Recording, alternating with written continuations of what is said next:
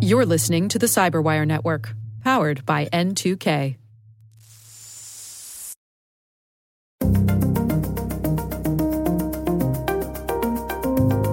we do become exhausted from the messaging and we get fatigued, and it's hard to know what is true and important versus what is the spin. Hello, everyone, and welcome to the CyberWire's Hacking Humans podcast, where each week we look behind the social engineering scams, the phishing schemes, and the criminal exploits that are making headlines and taking a heavy toll on organizations around the world. I'm Dave Bittner from the CyberWire, and joining me is Joe Carrigan from the Johns Hopkins University Information Security Institute. Hello, Joe. Hi, Dave. We got some good stories to share this week. And later in the show, I speak with Bill Harrod. He's the CTO of the Federal Division of Mobile Iron, and we're going to be talking about election disinformation campaigns. All right, Joe, let's uh, jump into some stories here. I'll kick things off for us this week. This is a story from ZDNet written by Catalin Cimpanu for Zero Day and it's titled Bitcoin Wallet Update Trick Has Netted Criminals More Than $22 Million.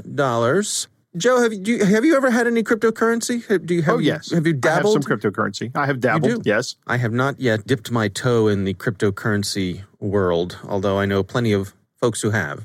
One of my biggest regrets in life is when Bitcoin was four bucks. I said I should buy some of that, and I didn't. And then when Bitcoin went up to twenty five bucks, I was like, maybe I should have bought it at four bucks and maybe I should still buy some at five, 25 bucks. Nah, 25 bucks, yeah. that's probably as high as it's going to go. yeah, yeah. I remember there was, a, for a while, there was a website that tracked um, if you had purchased Apple stock instead of Apple hardware, how you would have made out, you know, because like, back right. in the 90s, Apple had a $3,000 A laptop computer that was a real just a, a real dog. And right. if you'd purchased Apple stock back then, you know the the millions of dollars you have now instead of this this dog of a laptop, you know that's completely obsolete. But anyway, we digress. This story yes. is about some cyber criminal gangs who have stolen, uh, again, more than $22 million uh, from users of the Electrum wallet app. Ah. Okay, now the Electrum Wallet app, I think, is a lightweight wallet that does not keep a full copy of the Bitcoin blockchain on it. So you can just install it and then use it to generate your private and public keys, but you don't have to actually download the entire blockchain, which is a very large amount of data these days. I'll bet. I'll yeah. bet. So it seems like what's happening is that these bad guys are taking advantage of I suppose what was a feature in the Electrum wallet, which was that it was a network of servers. So they called that Electrum X. I guess it was a, a decentralized nature of Electrum.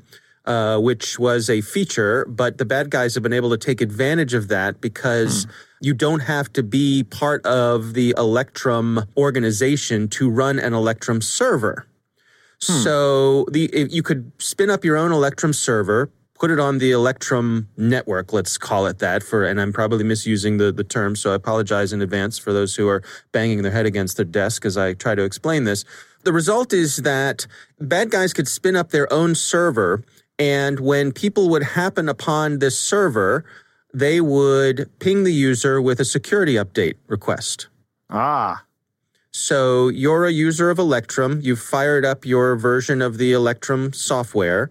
It reaches out to servers and it happens upon one of these servers that is being run by the bad guys. And the bad guys see that you've logged on and they pop up and they it's a message that says security update required. Right. In order to do the thing you want to do with your cryptocurrency, you must update your security software, and uh, this is a good thing. We're looking out for your for your interests, right? yes, mandatory. It, that's yeah. of course what it says. Right. And so they require you to download some software, and you're thinking to yourself, all right, well, this seems reasonable. Everything seems on the up and up. I'm using my Electrum software. I've hit an Electrum server, so they're uh, requesting me to download an update to the Electrum software. And so you go and you do that.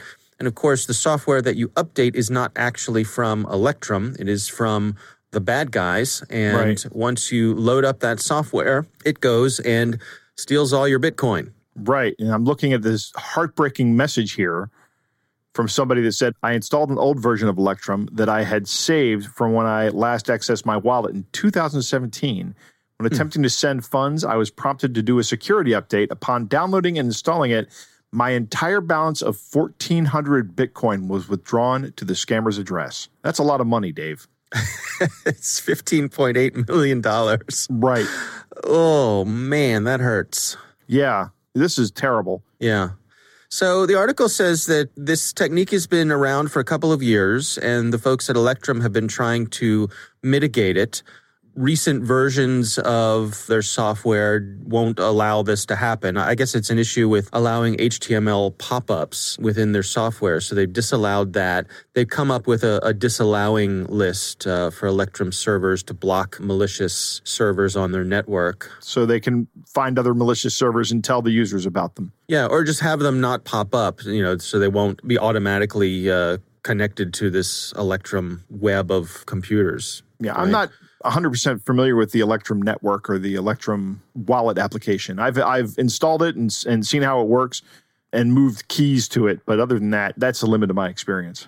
I guess I'm wondering how would you prevent this? I guess keeping your software up to date, making sure that but in this case I, proactively keeping your software up to date. But this came from inside the house, right? right. Yeah, exactly. like, yeah, you're, like you're 100% up, correct. Yeah, the, the update notice came from inside the Electrum app itself. Uh, right. So you had every reason in the world to think that it was legit. Yep. it's hard to imagine. Uh, I was going to say, you know, proactively before you engage with the Electrum at all, go to their website, make sure you have downloaded the most recent version, and run that. Right. Absolutely. But the thing is, I'll bet this look just like when you open Notepad Plus It says, "Hey, there's a new package available. Would you like to download it?" Right. It, it, that is a very common workflow in software.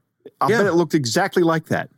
Yeah, absolutely. I know myself. I don't think twice. If if something from within the app pops up, an app that I've been using and trusting, and right. Well, I guess I'll think twice now. But uh, just, uh, another, I'll go out to the Notepad uh, website and download my update. Thank you very much that is my story this week. Again, it's from ZDNet, and uh, we'll have a link in the show notes. Joe, what do you have for us this week? Dave, my story this week comes from Ionut Ilascu over at Bleeping Computer, and I hope I'm saying the name right. Um, and if not, I apologize in advance, as I often do. Uh, the story is about a company called Mitiga that does incident response and other things. Hmm. And Mitiga invested in an incident at a U.S. company where a business email compromise scam cost this company $15 million. Wow. And we don't know the name of the company, and that's probably because Mitiga doesn't discuss engagements like this. Ionut breaks this down into two phases, and there are actually, I think, more phases in this. First, the actors selected their company, right? Mm-hmm. This is a process in and of itself. It's called reconnaissance. Part of any hack or any breach that's going to go down, these guys will target a company, and they probably went through a lot of work to figure out which company they were going to target and who they were going to target in that company. And that mm. process involves a lot of open source intelligence gathering and maybe even reaching out and, and talking to these people under some pretext, right? Mm, mm-hmm. Uh, which is just a lie that you tell people to get them to give you more information. Once they had selected their company, they spent about two weeks trying to gain access to email accounts in the victim company's system. Once they had that, and it's amazing that they were persistent. You think about all the scams we talk about, right? Where people are trying to just get access to like cloud email accounts. But this is actually somebody who's targeting you and they're going to be persistent. They're going to try every day, two or three times a day to get you to click on a link and it took them two weeks, but eventually they got into somebody's email account. And once they were in there, they spent another week collecting information and identifying an opportunity. To ensure they stayed in the loop, the attackers set up forwarding rules that sent messages to another Microsoft 365 email address, and they had those email addresses with similar domains they had registered. Right. So mm. we, we, we've seen this before where like a .mil address will be spoofed by using the Mali top level domain, which is .ml. You will put a C and an L next to each other. If you want to replace a D, you'll use a 1 instead of an L. These are common tricks because when you look at the URL quickly, it'll look like the actual URL that you're supposed to go to. And we've even talked about this in graphic design as well. The one that comes to mind is the Skerple pen. If you look up Skerple, S K E R P L E, that logo looks surprisingly like Sharpie. right, right, right, right, right. It's very easy to fool the eye on these things. And that's what they are. They're knockoff Sharpie pens, but it's not hard to do it. And it's really easy to fool people. Then, while they were sitting there, they waited for the exact right time to strike. And when they struck, they took over a conversation using these fake domains and provided scam details for a money transfer. Hmm. Now, once this transfer had taken place, they knew they had to buy themselves some time because you can claw back these wire transfers if you say, hey, this was a fraudulent wire transfer, that immediately puts a stop on it, right? And then the banks freeze the accounts and go, well, let's sort this out, right? Mm-hmm, and that's the last thing scammers want is for somebody to sort something out. right. So what they did was they took all the emails that came in regarding this transaction and sent it to a hidden folder on the victim's account. And this kept this person unaware of the problem for two weeks. And that was enough time for them to totally move the money and get it out of the United States. Wow. Yeah. My configuration of my own email. Right. And uh, I'm thinking, how often do I go and look at my forwarding rules? How often do I, you know, I'm, I'm reminded of that line in uh, Shawshank Redemption. You know, how often do you look at another man's shoes? You know, like I, you know, it'd be easy for someone to sneak something in there, and, and certainly be in there for a while before I Right. notice something was amiss. Absolutely. Mitiga has some recommendations on how to protect yourself. And one of them is to block auto forwarding rules on your cloud email server or any email service, right? I really like this idea, not just to prevent scams, but there's a lot of information that gets sent around on email that can be proprietary. It can be regulatory. If you're a publicly traded company, like with Sarbanes Oxley, you have to maintain all of your email records. And if that email transaction goes off system, like if you have employees sending their email automatically to their own private Gmail or Yahoo address, you are actually suffering some form of a data breach every time they do that, I think. So there's a really good reason to not allow your employees to auto forward all the email that comes into their system off your system. Uh, Keep that stuff on your system, keep control of it. There are smart business reasons and regulatory reasons to do it. Uh, another thing they say is block legacy protocols that can be used to circumvent multi factor authentication. These are things like POP and IMAP and use a, uh, a more modern protocol for your email access. The other thing, of course, enable alerts for suspicious activity and review controls for wire transfers. This is something whenever you have a wire transfer, particularly a $15 million wire transfer, there should be people on the phone going, Hey, do you have the money? Did, did you get it? I'm going to send you the money now, and here's where I'm going to send it. This is $15 million. This is not Yeah. chump change. I am about to press the button. Right, exactly. and I'm going to verbally verify to you the money, the, the account that I'm going to send it to. Mm-hmm. And that could have prevented the entire issue here. Wow. Fifteen million dollars. Mm-hmm. Yeah. I mean that that that could kill a company. That I It mean, could that- absolutely could kill a company. That's amazing. That's a big pile of money. Depends on what how big this company is. I get the impression that the company is pretty big, so maybe it won't kill them, but it's going to be damaging. Fifteen million dollars is a lot of money. I hope they are insured for that money. Yeah, yeah. I think the other thing it points out is how is the professionalism with which these scammers uh, are operating now. That that you know a fifteen million dollar payoff that is totally worth their time to spend weeks or months or even years Absolutely. trying to do doing their homework to wait for just the right moment, uh, as they did in this case. That- Yep. It's quite a payday. All right, interesting story. Uh, and as always, we'll have uh, a link in the show notes. Joe, it is time to move on to our catch of the day. Dave, our catch of the day comes from Reddit and Reddit user Kevin Rogers94. He has a great conversation on some messaging platform. I don't know. Somebody was trying to reach out to him to perform a gift card scam or a money transfer fee scam. You play the part of the scammer, and I'll play the part of Kevin Rogers. All right. Hello, how are you doing today? Doing good. You? Nice to hear back from you. I'm doing just fine, kicking back, taking life one day at a time. And how is everyone doing? Okay, so because Dave's doing his great voice, I should tell everybody that the picture that Kevin is receiving is a very pretty young woman. So let's continue. Everyone's doing good. Same old stuff. Just went kayaking with Jeff on Sunday. Really happy to hear from you. We're doing wonderful well. Do you receive any call or text from the CSBG? Do they contact you? Yes, they did. Oh, really? Is the goal of the Community Services Block Grant help old, youth, and retire in society? Is the reduction of poverty for support COVID 19? Have you heard from them? Yes, I did hear from them. You have got your winning money package delivered to you yet? Yep, I got my money package delivered yesterday. How much you won from the program? 50,000 credits. Really? Yes, really, you should apply for it too.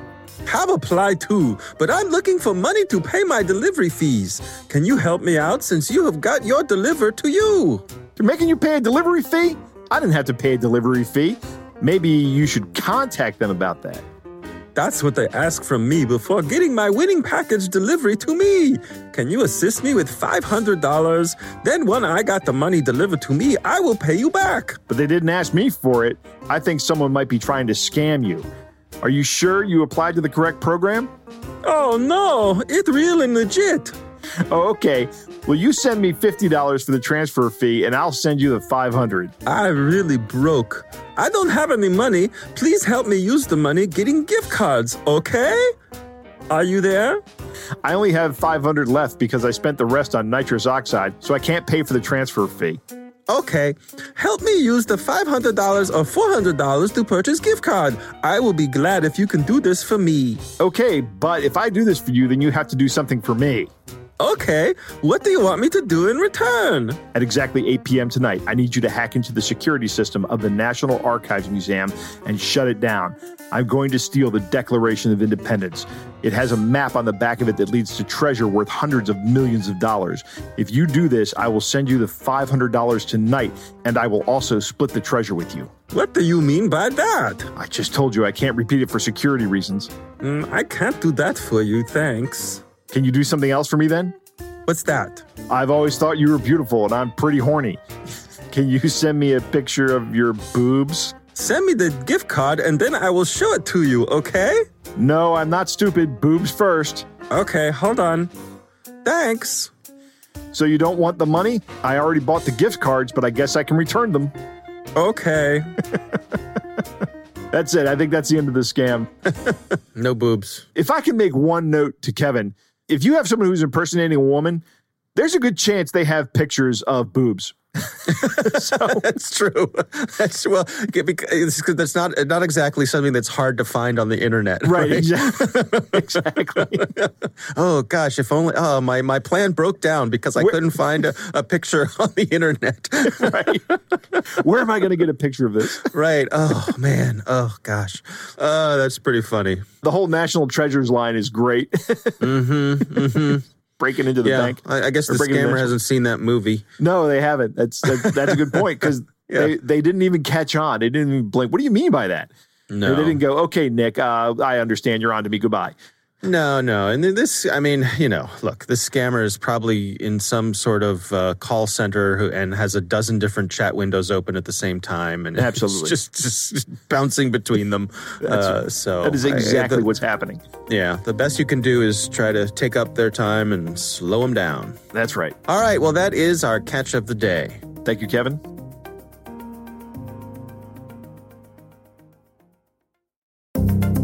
Joe, I recently had the pleasure of speaking with Bill Harrod. He is the Chief Technology Officer of the Federal Division of a company called Mobile Iron, a security company. And he has some expertise when it comes to election disinformation operations, and that was the focus of our conversation, certainly timely. so here's Right. my conversation with Bill Harrod from Mobile Iron. we see so much disinformation, we tend to get somewhat numb. And I think we overlook or we miss a lot of it. I really think we go back to childhood. The Aesop's fable about the boy who cried wolf, I think, is the first disinformation that we're exposed to. And the moral of the story, it really comes down to a lack of credibility and that we begin not to trust uh, what we hear. And I think that's become a real challenge. I don't think we've seen uh, as much overt disinformation as we might have thought six or nine months ago. And I think that the social media platforms and the media in general is trying to do a better job of identifying what is clearly false. But I think we begin to, to overlook or just become desensitized to disinformation. You know, I, I have to say personally that I find, I think like a lot of people, I, have found the, the past, I don't know, a couple years, but certainly as we get closer to the election, to be kind of exhausting when it comes to this sort of thing because uh, you just don't know what to believe. I like to think of myself as a, an appropriately skeptical person. I look at things and try to analyze them and, and use logic to figure out, uh, you know, if something might be true or not. But I, it just feels like we're being bombarded from so many sides right now. I, I think to your point, it, it's really easy to throw your hands up and say, I'm out of here. I, I, just don't know what to make of things. I think that's absolutely right, Dave. And I think we do see uh, a lot of fatigue around the messaging so that we don't really know what to believe uh, or how much uh, veracity to put in what we're being told or what we hear. And we've become so tribalized, so divided that confirmational bias begins to just become the sound chamber in which people live, right? So if you're watching some news network versus another news network, then basically you're hearing what you expect to hear. And we do become exhausted from the messaging and we get fatigued and it's hard to know what is true and important versus what is the spin. Have you all seen any evidence that the bad guys, the scammers out there, are taking advantage of this mental state that so many of us find ourselves in? What we do see at, at Mobile Iron, we see a lot of attempts to capitalize on uh, whatever is in the news and whatever is being sensationalized as a way of becoming either a part of the scam or as a way of getting people to click on a link or uh, scan a, a malicious QR code, and the results can be quite devastating if people don't have the appropriate security controls to, to detect malicious code and have ways of anti-phishing detection or or mitigating those uh, those sorts of attacks. We do see a lot of scams it started with some of the early COVID scams and has now become a part of the email barrage that people see around sensational headlines, particularly relating to the election. Do you have any advice or tips for folks to to kind of combat this? I mean, if you see this sort of thing spreading, how can you do your part to try to nip it? because of how widespread and how fast the attacks replicate, it's hard to get in front of them once they're out and, and detected. And it's really hard for individuals to be able to identify what is suspicious or malicious until after they've already clicked on it or gone to the link. And so I think what we see is the ways to avoid it, the ways to combat it really are to have some effective controls on your devices to have something with a malicious threat detection and, and anti phishing capability on the device, and then to be able to provide some feedback both to the platform on which it has come from, so whether it be one of the social media platforms, or to be able to send out a note to people that you're aware of and say, look, I've, I've seen this it is uh, particularly risky. Don't click on this. It's not a high value protection, but it does help. And I think we saw that particularly with some of the ransomware attacks where information sharing communities, the ISACs, for example, they do have notifications that go out and say, this is the indicators of threat, this is what to look out for, and this is what the, the ransomware payload um, may come disguised as. You know, as we look farther out, you know, past this year's round of elections, do you have any sense for how we might do a better job of getting these sorts of things under control? Just where do we need to head? Um, so I think what we're going to find is that more and more there is a need for people to have the ability to know what is safe and what is true. And whether that is coming back to um, trusted media, you know, large media organizations and the fact checkers or whether it's looking at more elaborate quarantining of email coming in and having people then select what they're actually going to look at um, rather than uh, have so much of it dump into their email inbox and have people scroll through it and select something that may be malicious um, without really considering it.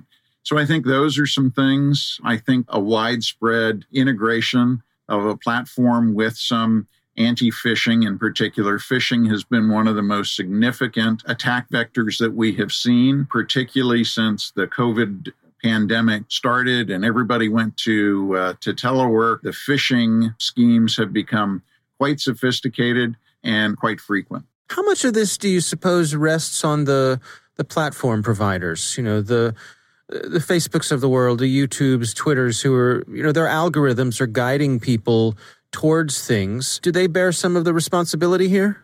Well, absolutely. I think, Dave, so they bear some of the responsibility. I think they are guiding some of it, and I think they are uh, not detecting a lot of it. They obviously are in a position where uh, they need to both make money and provide a service. And, and sometimes those things run counter to each other. So I think Facebook and uh, Twitter and uh, some of the other social media platforms can do a better job of screening and detecting and being proactive about pulling information. I have heard that just in the last couple of days, as uh, there's been more scrutiny on the monopolistic practices of some of the platforms, that some of the platforms are beginning to take more action um, against known disinformation campaigns or disinformation providers. Um, so we see things like Facebook is taking down more QAnon uh, accounts, and Twitter is being more selective in uh, what they allow or don't allow and, and in pulling tweets down. So I think they do take uh, some responsibility. I think some of the the net vendors can also provide some assistance in this, right? So if we think of the the infrastructure providers, AT&T and Verizon and T-Mobile, that they could provide some capability to to filter some of that as well. Yeah, I want to try to to sort of bring it home for everyone because I, I often think about as one of the people in my my own family who has, uh, I guess, an above average understanding of a lot of this, and certainly engagement with all of this. I try to imagine, you know, sitting around the dinner table with my my parents, my children, you know, my loved ones, and trying to give them the information they need to be informed when it comes to these sorts of things. And I wonder from that from that point of view, in terms of you know protecting our our friends and family, our loved ones, do you have any advice there? So, Dave, I think you probably have a significant level of understanding on much of this and are probably smarter for, for most of it than, than many people are. And I think it is a challenge to be able to say to somebody, you know, be aware of this, look out for that. There are real challenges. I think QR codes is something that we are seeing become a significant threat vector and something that you can't look at and know whether it's safe or not. You can scan a QR code, and if it's malicious, uh, it can write and send an email or place a phone call from your device or, or even uh, initiate a payment um, many times without your ever being aware of it. So I think QR codes are something that that you, we can talk to uh, our loved ones about being careful about where the QR code comes from and uh, and making sure that it is a uh, a safe and reliable source for the QR code. Obviously, the thing that we go back to is something that we have talked about for years. And that is if you you get an email and the link sounds too good to be true, then it probably is. And then the phishing attempts, you know, so if uh, again, it comes back to good understanding and good hygiene, right? Don't give up personal information. Don't give up uh, account or password or financial or, or personal data. All right, Joe, what do you think? That was a good interview. I, I like hearing what Bill had to say. One of the things that he said early on that struck me was we have become desensitized to disinformation. Mm. And you were telling Bill how you are fatigued. I will tell you, I am also fatigued. Mm-hmm. I'm tired of this, Dave. yeah, I think we all are. I mean, right. are, uh, collectively, aren't we all? we just want to return to some sort of sense of normalcy. yes. One of the biggest parts of this problem is that we have become very tribalized, and the confirmation bias that we seek in our news is a huge problem. And it's hard for us to know what's true anymore, particularly mm. because of that confirmation bias. And Bill does a really good job of telling people what is going to happen to you on social media. You're going to wind up in this echo chamber. You're going to wind up ideologically isolated. You're not going to hear opposing viewpoints that only leads to essentially radicalization. Hmm. I think it's a dangerous situation. This is why I always harp and say don't get your political news from Facebook or Twitter. Right. These attacks, uh, he says they do move very quickly and they're difficult to identify. And by the time you do identify them, it's too late. This is how they work. They're very temporary. We talked a couple weeks ago about a disinformation organization on Facebook that got taken down. That organization was up for a year Finding these inauthentic accounts is difficult for the social networks to do. It might be easier for Twitter to do it because they can spot like big rises in bot accounts, but Facebook, it's a lot more difficult, I think. I sound like a broken record, but my response to this is if you say, well, we can't shut this stuff down at the scale we're operating, my response is, well, maybe then you shouldn't be operating at that scale. Right. And I agree. I don't think that Facebook and Twitter are doing a good job with dis- disinformation. And that's exactly what your point is interesting that Bill is talking about how the QR codes attacks are becoming more prevalent. Mm-hmm. This is uh, again, I, I recommend getting a QR code proofreader. Essentially, there's little apps you can get on your phone that tell you whether or not the QR code is is malicious or not before you go to it. Don't just scan a QR code with your camera. You you have no idea what that's going to do. Right, you need to pre-detonate it. Right, exactly. yeah. So yeah. when you hear that little poof, you know, ooh, glad I didn't, right. glad I didn't run that on my camera. right, right. All right. Well, again, our thanks to Bill Harrod from MobileIron for joining us. Uh, we do appreciate him taking the time. That is our show. We want to thank all of you for listening. Our thanks to the Johns Hopkins University Information Security Institute for their participation. You can learn more at isi.jhu.edu. The Hacking Humans podcast is proudly produced in Maryland at the startup studios of DataTribe, where they're co building the next generation of cybersecurity teams and technologies. Our coordinating producer is Jennifer Eiben. Our executive editor is Peter Kilpe. I'm Dave Bittner. And I'm Joe Carrigan. Thanks for listening.